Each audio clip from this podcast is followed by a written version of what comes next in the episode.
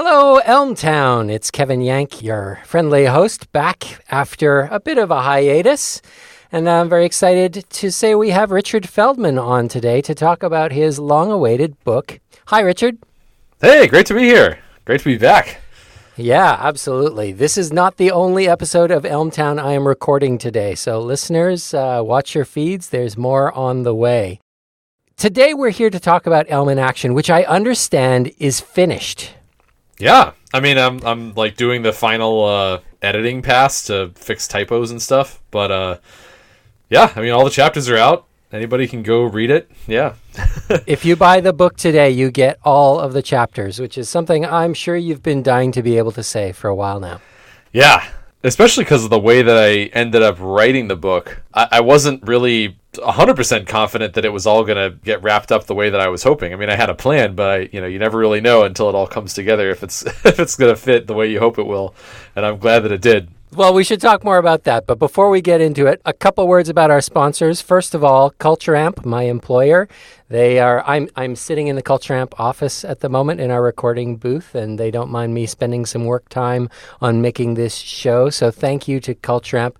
We're based in Melbourne, Australia. Our product team is anyway. And if if you're looking for a job and you're anywhere in this neck of the woods, uh, you should come and work at Culture Amp, where you would get to write Elm in production. Check out cultureamp.com/jobs for all the roles we have open at the moment. And take a look at that front end engineering role in our Melbourne office. And also our old friend Joel Clermont, uh, J Clermont, C L E R M O N T, on Twitter. The organizer of the Milwaukee Functional Programming and Milwaukee PHP meetups. Uh, he continues to pay the bills for our hosting, and we thank him very much for it. So, Richard, for those who, you know, might be new to Elmtown, do you want to introduce yourself?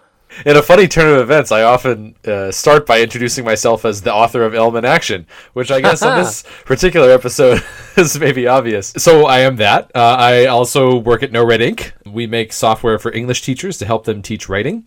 Um, I've been there for coming up on six years, actually. Um, about a month shy of my six year mark there. And uh, so I've done a lot of Elm stuff over the years. I uh, work on Elm Test, and uh, I created Elm CSS and JSON decode pipeline library.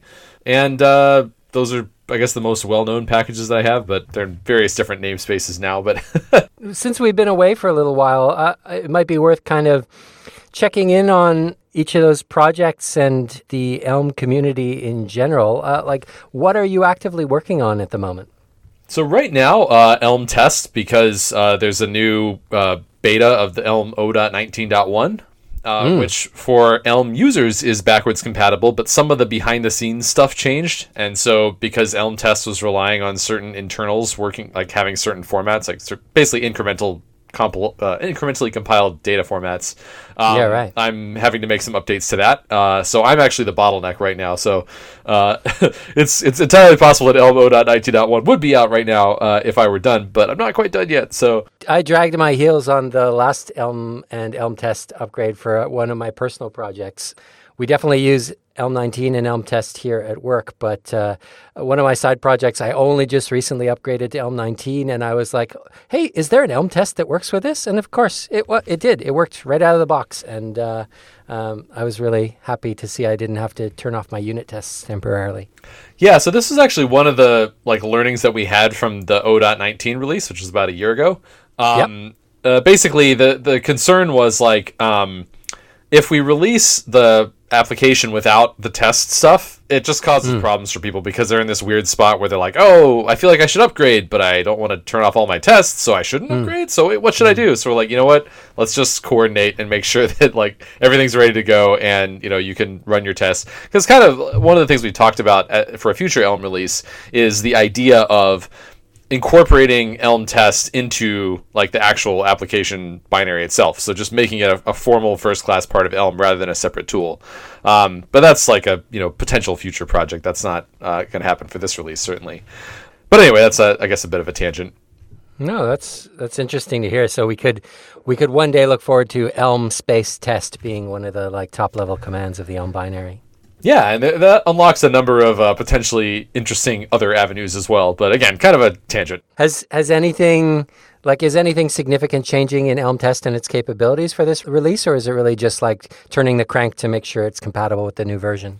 Yeah, pretty much the latter. I mean, the the goal is just that uh, you know you can continue to use Elm Test and it'll work exactly the same way as it did in O.19. Like we really want this um, to be a release that is it just you know feels like uh, just a strict upgrade and you don't have to do any work. The uh, the last point release that we had like this was I believe O.15.1, which was a memorable release for me because that was the one that introduced good error messages. What an 0.0.1 that is. That's like, uh, it's f- funny, the, the, giant minor releases. There's going to be even more of that, like error message improvement in this one. I don't know if you tried the beta, mm. but um, that's like one of its highlights. That and uh, faster incremental compiles and a few other things, uh, bug fixes and whatnot.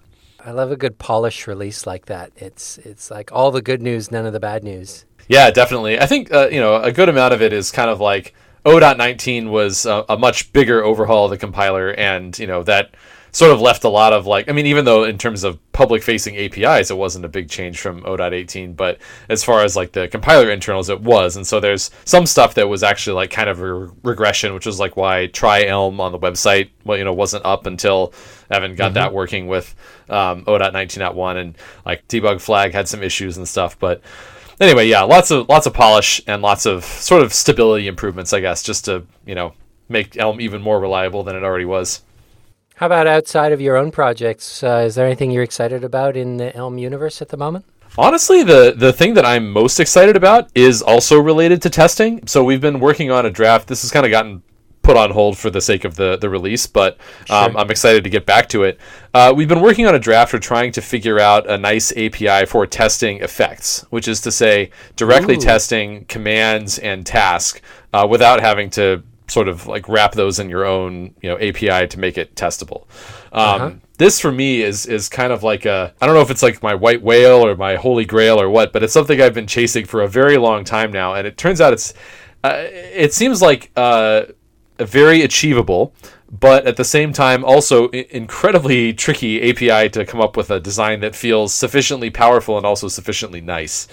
Right. So, uh, talk me through that for a second because I'm not quite getting my head around it. I, okay. My understanding right now is that if you've got an update function, for example, and under some conditions it should return a specific command, you can write a test that says, "Is the return value that command?" Is that right? Not quite. Oh. So here here are some tricky situations to think through. Suppose I have uh, two tasks chained together with and then. Like for mm-hmm. example, mm-hmm. I have mm-hmm. a task that says give me the current time. Uh, yeah. And then after that, based on the current time, I want to send an HTTP request, which includes as part of its URL that timestamp or, or part of its yep. payload. Yeah. Well, how would you write a test that checks for that? You can't just say like oh if it equals this task that has this thing inside of it like you, you need to do some simulation work to say well yeah. okay let me assume that uh, like pretend that it gives me back this time and then yep. pretend that the you know the server responds with this and i mean there's there's all a whole lot of uh, simulation and stuff and, and in a lot of languages the way that this is done is through mocking and yep. the the term that i've been using in my head for like what we want to try and do instead is sort of like reverse mocking or like inside out mocking or something like that, where mm-hmm. rather than setting up an entire mock universe, what you do instead is on a case by case basis, you sort of specify. Uh, the, the API leads you to specify exactly the missing information necessary to write your test. So in the case of that test, the missing information would be, okay, well, what time is it right now? If we're simulating this, you know, we're not doing real side effects. We're not actually running the HTTP request what is yeah. the simulated time that you want and the api would like it wouldn't compile unless you provided that and then it also would right. say okay if you want to assert that that simulated time made it into the http request then okay we can do that no problem and then if you want to assert that the server came back with some response that also incorporated that information then you need to simulate that Hmm. So the Elm runtime has a relatively constrained number of managed effects, and you're just kind of imagining what if we could supply those to our tests.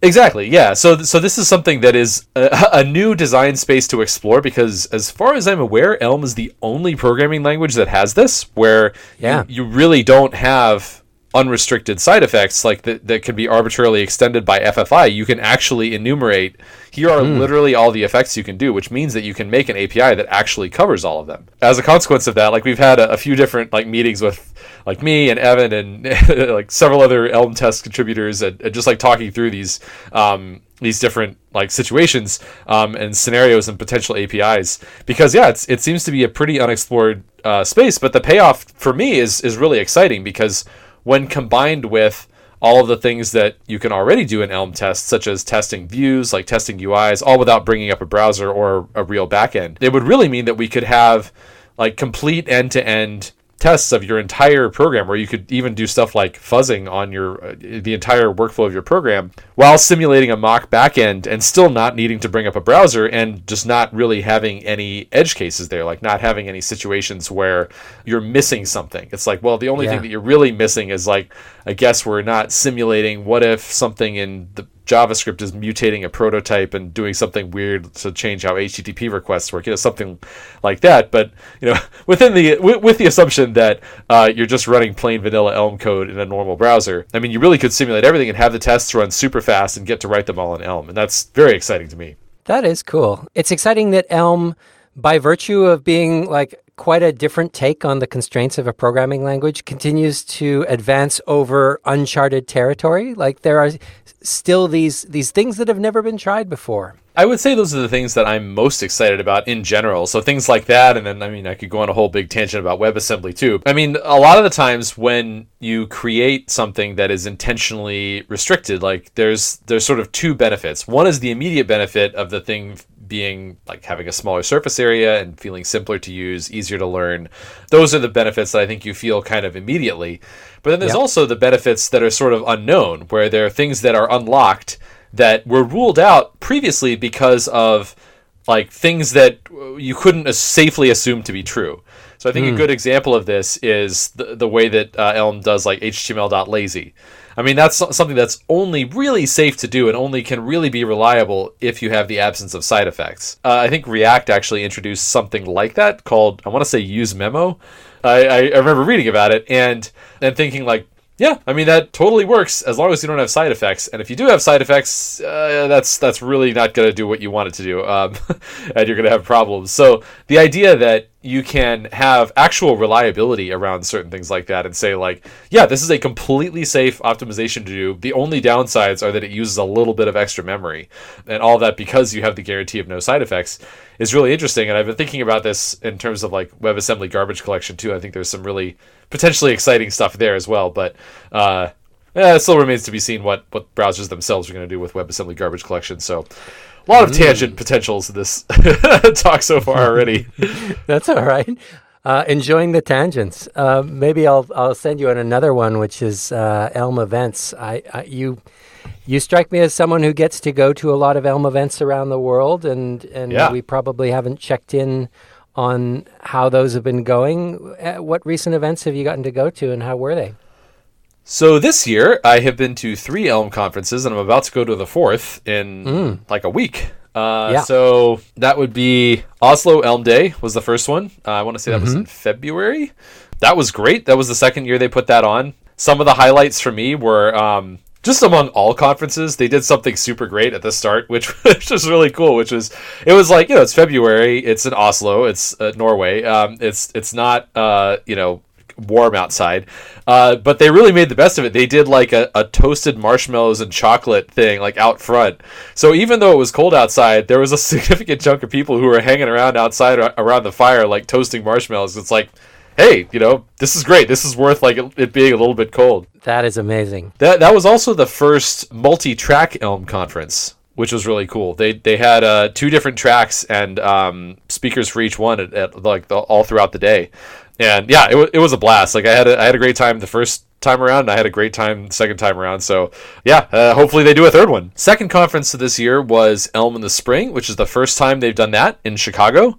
I'm sure some of our listeners, like myself, are dying to hear how that went because two episodes ago we had a panel of conference organizers, and um, Oh, Blake yeah. from Elm in the Spring was one of them, and he was like a week away from his first conference, and uh, I, I've been in suspense ever since. Oh well, well, past Blake will be pleased to hear that it went off completely without a hitch. uh, yeah, it, it- I, there were a number of talks from that that I, I really enjoyed. I thought the uh, the level of presentation quality at both that and Oslo Elm Day, I, I thought I was like, man, it's it's uh, they're just like really setting a new bar. Um, I mean, I, so this is I guess my what fourth year of, of going to Elm conferences, and it seems like every year people have been getting bigger and better and just kind of like outdoing previous years.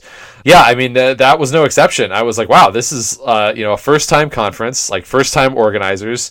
Um, they're organizing in Chicago, which is a, a Midwest conference that's you know like has some overlap with uh, ElmConf US, which is you know about to have its fourth year, uh, which is in St. Louis, you know, which is like a five hour drive from Chicago, also in the Midwest. And yet, like they still managed to to put together a great program. Um, Yeah. and I, I think like you know the the talks from there were outstanding. Uh, there were a number of like uh, first time speakers that just really knocked it out of the park. I love that event. It was great. Uh, I I also am a little bit biased because I really like Chicago style pizza. Oh, controversial. Well, it's controversial because some there's like a rivalry between like Chicago and New York and stuff, but like I actually just like both of them. But the difference is that now that I live like driving distance to New York and I go to the New York L meetup, I have New York style pizza all the time, uh, whereas I, I rarely get to have Chicago style pizza. So that was a treat for me. Um, oh right, other conferences. And so what else? Yeah. Yeah, so so most recently, uh, Elm Europe. So this is the third Elm Europe. Um, also went great. Uh, spe- okay, so if I'm if I'm being honest though, like conference food wise, it's really hard to compete with Elm Europe because they just have like baguettes and like uh, like French like cheeses and Yeah. uh, as I pronounce it, charcuterie, but they pronounce it much better. Uh, Yeah. I mean, it's just like the, the the food game is like really hard to top. Like when you're in Paris and, and the organizers are like, let's get Paris food. Thibaut reached out to me at the last minute and said, Kev, uh, I don't know if you can make it, but if you could, we would love to have you as a volunteer for the conference. And it's the hardest no I've had to give. like, Uh, flying halfway around the world on a week's notice was both exciting and completely impractical for me at the time. yeah, no, that's, that's I, I totally get that. I mean, it's Yeah. it's it's tough. Like I would love to. I've never been to Australia, and I would love Mm. to go, but it's it's yeah, it's it's a long flight. I, I completely understand. we'll get our conference soon. Then you'll have to be here. yeah, I I that hey, the, hit me up if that ever happens. Yep, you bet. but yeah, so uh, yeah, so Elm Europe went great again. Um, I made a a tactical error, which was that so Thibaut asked me like at some point early in the year if I wanted to do a workshop again. Like so last year I did an advanced Elm workshop, and I like was kind of like uh, I don't know, like maybe let me think about it. And then eventually I finally said yes, like way too late, like with no notice. So we got like two people responded to it, and it was like oh that was that was a mistake.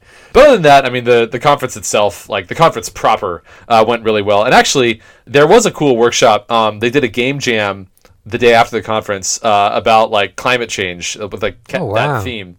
And so uh, they ended up making a really cool little game. It was like a really simple strategy game where you kind of uh, the, the idea was like your goal was to grow cities, but like the more you grew the cities, there was trade offs as far as like environmental impact, and so you were trying to maximize like getting the most growth with it, with like while minimizing environmental impact. And and it was Yeah. like yeah, pretty pretty fun little game. It was like the graphics were all emojis, of course, because they only had a day to, to build it. But it was cool. Like I, I I tried my hand at getting a high score, but did not succeed at the end of the day. Something that occurs to me about a lot of these events is like it feels like in the past year we've moved past the era where every Elm conference uh, was keynoted by either Evan or Richard, and it, we're starting to get like other voices in the community start to be able to take the big stage for the keynote. Did you get to watch any keynotes at these events that uh, particularly stood out for you? Keynote specifically. Okay, so definitely the one that stood out the most is uh, Mario Rogic's um, Yeah, at uh, at Elm Europe. So his talk was so so most Elm talks tend to be about front end type stuff. Um, But Mario's talk introduced this project that he and Philip Hagerlund um, and somebody else whose name escapes me right now um, have been working on called Lamdera, which is basically a way to say, what if you could have your Elm front end and then basically write like a limited form of Elm on the back end. I, I don't want to like spoil the talk. Their premise is very ambitious, uh, which mm. very much appeals to me. They're not like aiming for like hey what if you know how like elm compiles to node we're just going to write elm wrappers around node apis it's like way yeah, beyond yeah, that. yeah. it's like wrapping up all of these things that take a lot of work in programming in general dealing with databases and so forth into like one very simplified broadly applicable but not universally applicable paradigm where it's like for most applications this is probably something that you can just use and it will make your life a lot better it won't necessarily solve every problem, but wow, is it a really cool solution for problems where it fits? I haven't seen the talk yet, and it sounds like I have to and get Mario on the podcast yeah. to talk about it. Oh, but, 100%, uh, yeah. Circling back to what we were saying earlier about a, a limited set of managed effects, is that what we're talking about for the backend, basically? Like, what is a small set of things that the runtime could handle for you so that you can focus on what's special about your app? Uh, not really about the runtime so much as like the, the way that they're doing data management. Right. I, I really don't want to steal his thunder. I just want to give it a shout out.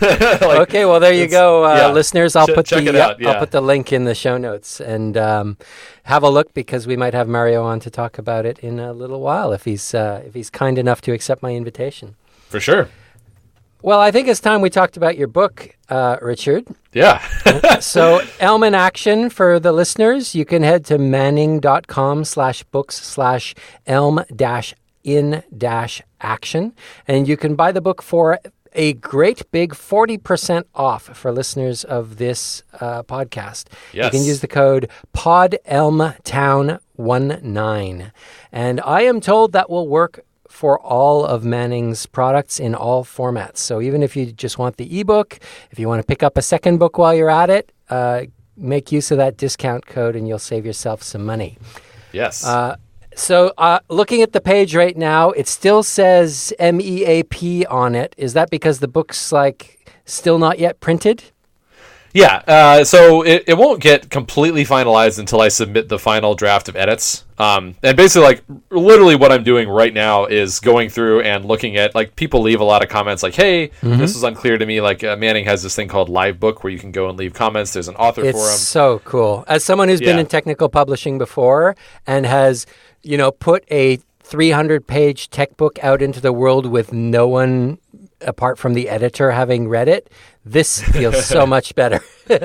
yeah, it's it's really cool. Um, d- dealing with the volume of feedback is, is kind of a challenge because there's, there's a lot of it. You know, it's like oh some, wow, yeah, and some of it's like oh, there's a typo here, and that's very quick to fix. But a lot of other stuff is like oh, I found this confusing, and then I have to look at it and be like, well, okay.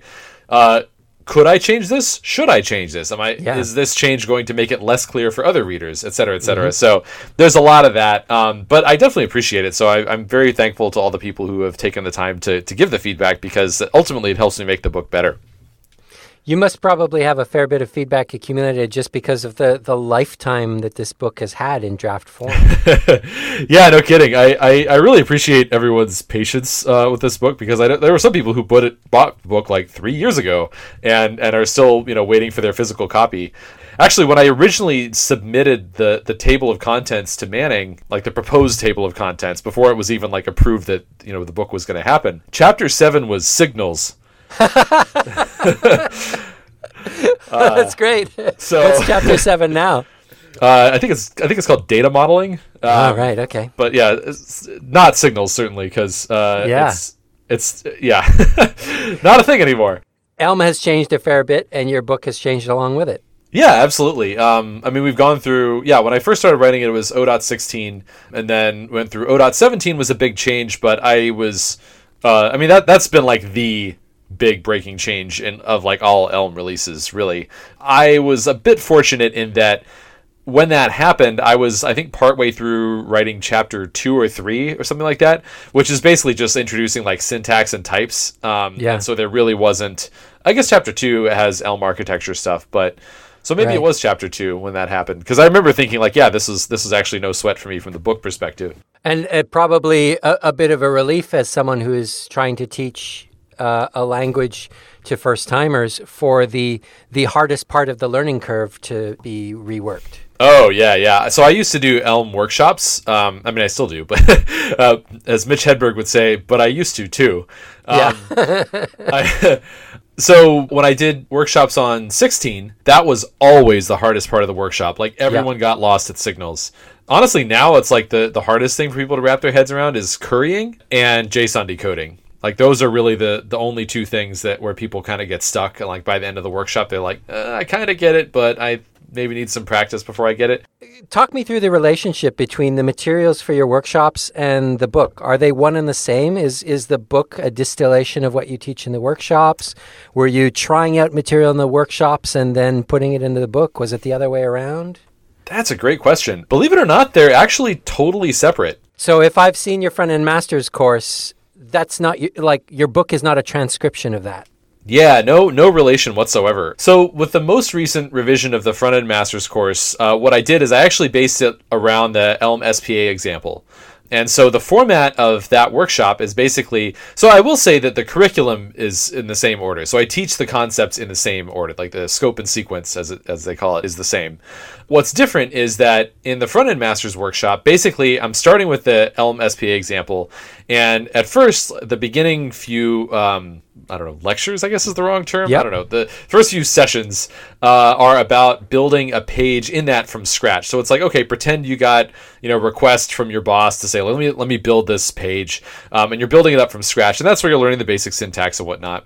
And then uh, as you go along, uh, at some point it transitions and it says, okay, now you understand the language well enough that our next project is going to be fixing a bug or implementing a new feature or something like that. Right. And then it shifts to the format is here is a chunk of existing code that you're kind of dropped into and there are some comments saying like okay you know make this change here or like there's a bug here fix this or like there's some to do comments that say like to do make sure you uh, make this work. And so the the exercises are pretty much small edits that you're making kind of from there on out. Uh, and the reason that I did that was based on feedback from a coworker who said that in his experience uh, learning Elm, so he learned Elm I want to say like two years ago, um, after we'd been using it for a long time and he'd mainly been working on the back end. And he said that after he learned Elm at NoRedInk, where we have like, you know, 300 some odd thousand lines of Elm code, it's a huge code base, he learned by being dropped into that huge code base and pairing with people on it. And then later, he went to some Elm meetups and, and started trying to teach Elm to people from scratch using a small example. And he thought that was actually a harder way to learn in his experience. Yeah, everything is a special case, and you, you don't really see the what what is common between all examples. And well, and the big thing for him was that he said that with Elm, like things are different, and in a big code base, you immediately understand why they're different because you see the ah. value. Like you make yep. a change, and you're like, oh, the compiler just tells me about all these like weird edge cases in other parts of the code base that I had no idea were there, but it's just like pointing them out to me. And then once I get everything like once I satisfy the compiler, everything just works, and that's yeah. really magical. But when you have a small project, every new piece of code you write works. Like there's nothing, there's no, you don't get that magical feeling, and so it feels more like, well, this is different, but why? Like it's different, but like I'm not feeling any benefit from this. Yeah. And so for him, it was it was really motivating that although things were different, every time he learned a thing and every time he made a change, he could immediately see the the, the value of Elm in a larger project. Um, so based on that, I wanted to try and give people a sense of that in the uh, the front end masters project. That's Elm SPA example. Right. That's that's kind of the foundation of that. The, the actual the first iteration of front end masters I did was was pretty different. I mean, it, it, was also different from the book, but uh, that there it was uh, building up a thing called Elm Hub, which was like GitHub but for Elm things, and it was like yeah. you build up, you talk to the GitHub API and whatnot. But I, I thought this was more effective. I, I, I, think the second iteration of that workshop is uh, is better in a, a, number of ways. But so for the book, so I guess taking a step back, I, maybe I should start with like what were my goals for the book.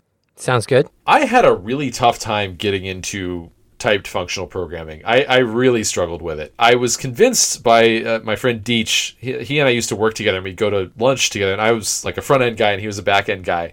Um, and he was really into, yeah, he, Deech is just a connoisseur of programming languages. Um, he's, he, he's like into like Haskell and but also like all sorts of Lisp varieties and uh, Shen is maybe his favorite programming language, uh, which is like a typed functional Lisp where like you can, as wow. he put it in one of his talks, like it, you can launch the missiles from the type checker.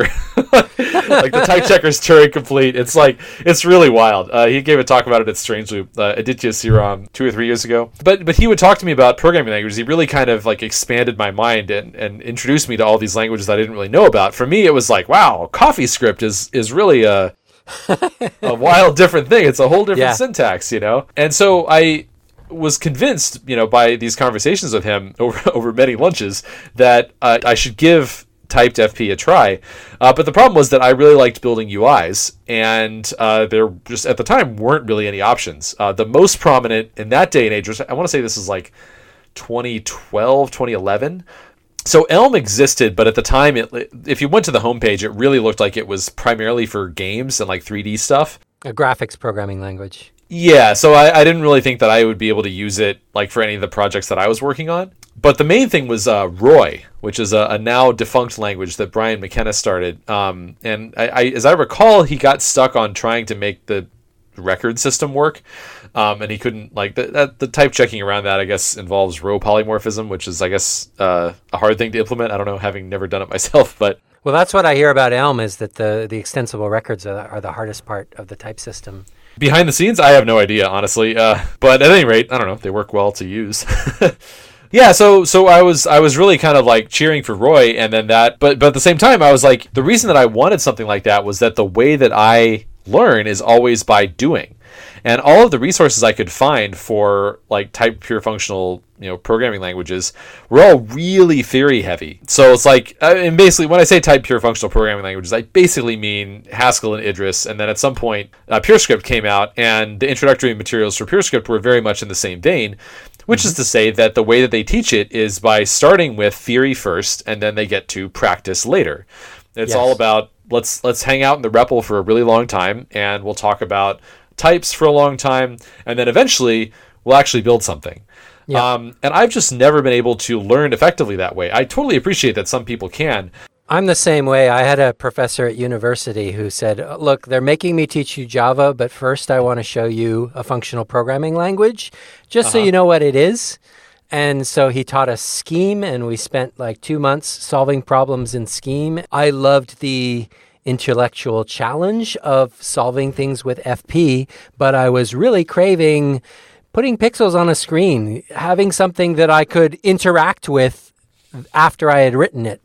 We didn't get that until we moved on to Java. And it then took the first 10 years of my career of never touching anything FP before Elm came along. Wow. Yeah, I, I actually had a surprisingly similar experience in college where I, I also took a course uh, that started out with Scheme. It was supposed to be a programming languages course, but honestly, I, I actually ended up deciding to drop that course. I did this thing in college where I would like oversubscribe on purpose and then like to drop a couple of courses to get down to a normal workload so I could like try before you buy.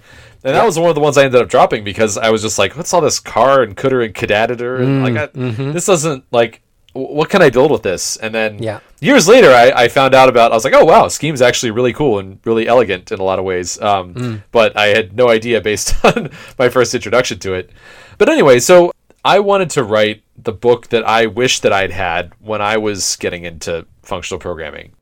I wanted to write a book where, at the first thing that you do as early as possible is you build a thing, yeah, and then you learn all of the other concepts based on explaining how that thing works and extending it and like doing doing the types of things that you normally do when you're building an application like adding new features refactoring you know creating technical debt and then hopefully cleaning it up and and just expanding it. One of the things that was like very clear to me was uh and and i think this is like you know somewhat heretical to some people and i, I understand why they have this um you know view but uh like the word monad does not appear in the book uh, the words applicative and functor also don't appear in the book.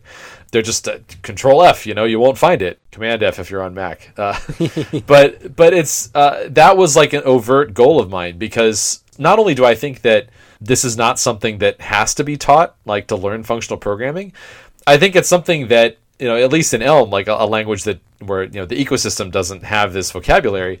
I really wanted to show that, like, no, this is this is not something where you know if you feel blocked by not understanding those concepts you don't need to be like really those are those are things like they're terms that are absolutely beneficial but they're not required.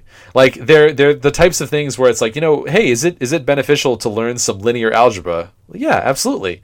Is it required to do functional programming? No, of course not. Can can you learn like category theory? Yes. Can it help you out? Sure, potentially. And like yeah, like knowing what a monad is, like I've used that in conversation with people who I also know like know what the term is. I talk about like, "Oh, I wasn't sure if I wanted to make this API monadic or not." And like they understand what the trade-offs are between that. But as an introductory book, like I don't think there's any really like reason that that needs to be a part of the curriculum. It just seems like like really just jumping like five you know steps ahead of what a beginner, in my opinion, needs to learn. To me, the important things about like uh, an introduction to functional programming are understanding how to build things with all of these things removed compared to other languages that you might have dealt with especially a pure functional programming language. Like i think it's much more important that you're you're able to understand how to make things interactive how to deal with like in elm's case you know ffi is not quite the right term but like interop with with other languages that don't have the same rules how do you scale things up? Yeah. Um, how do you do data modeling well?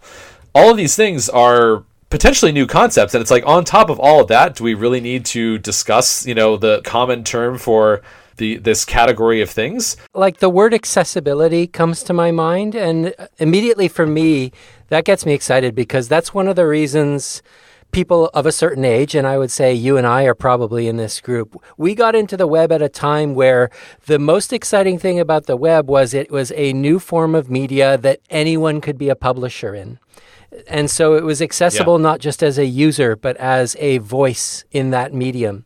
So, as someone who has had now a, a decade long career plus in front end engineering, accessibility is still like one of my core values. Anytime we can make something or lower the bar for people to use something to be expressive, that gets me really excited and and yeah. the fact that Elm is a functional programming language that does not require you to be excited about functional programming to find it useful uh, is is a huge accessibility perk for me. Yeah, absolutely. Uh, a thing that's kind of weird to me about this is that sometimes people seem to be bothered by the omission, like the fact that like a beginner book intentionally chooses not to use what I think are more appropriate for like advanced uh, topics. That to me, uh, it's it's weird that people feel almost defensive about that.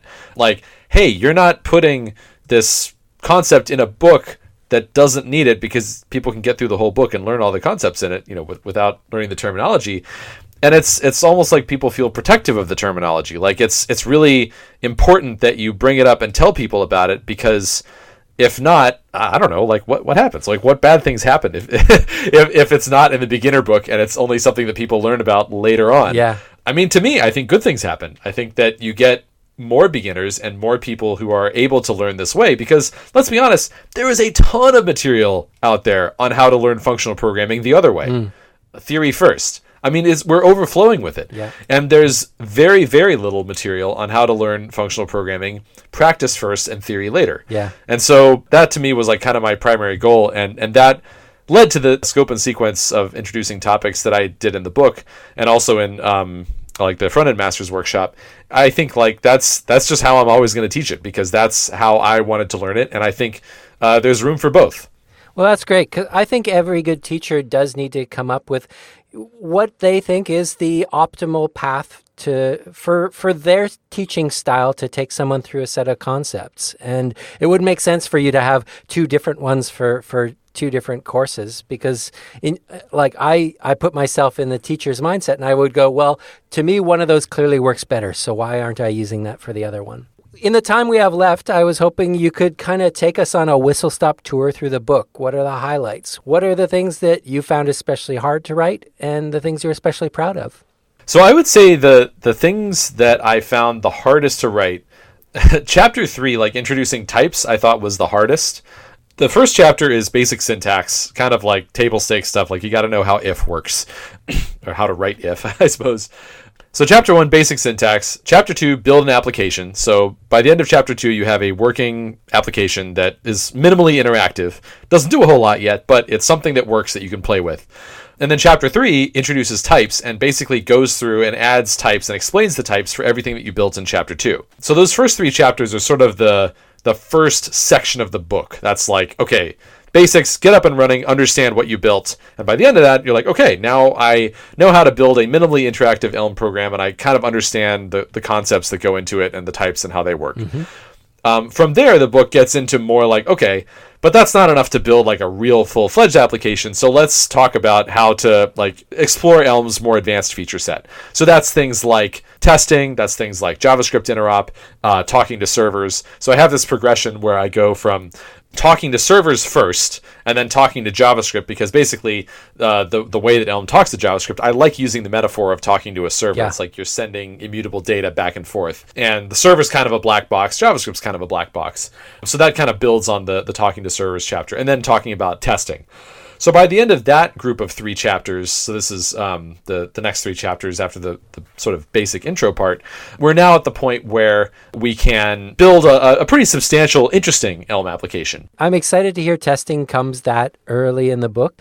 It's a topic that I've often seen pushed to the last chapter of an introductory book for a language that, hey, you can build things test driven or you could not. So this is an optional nice to have. So it'll be at the end of the book with with the top with the chapter on uh, performance and the the chapter on uh, I don't know what what it might be security for example but uh, like those you probably won't get to reading these chapters and that's okay if you don't section, but it sounds like yeah. you put testing as early as practical in the book to make it a tool to use from there on.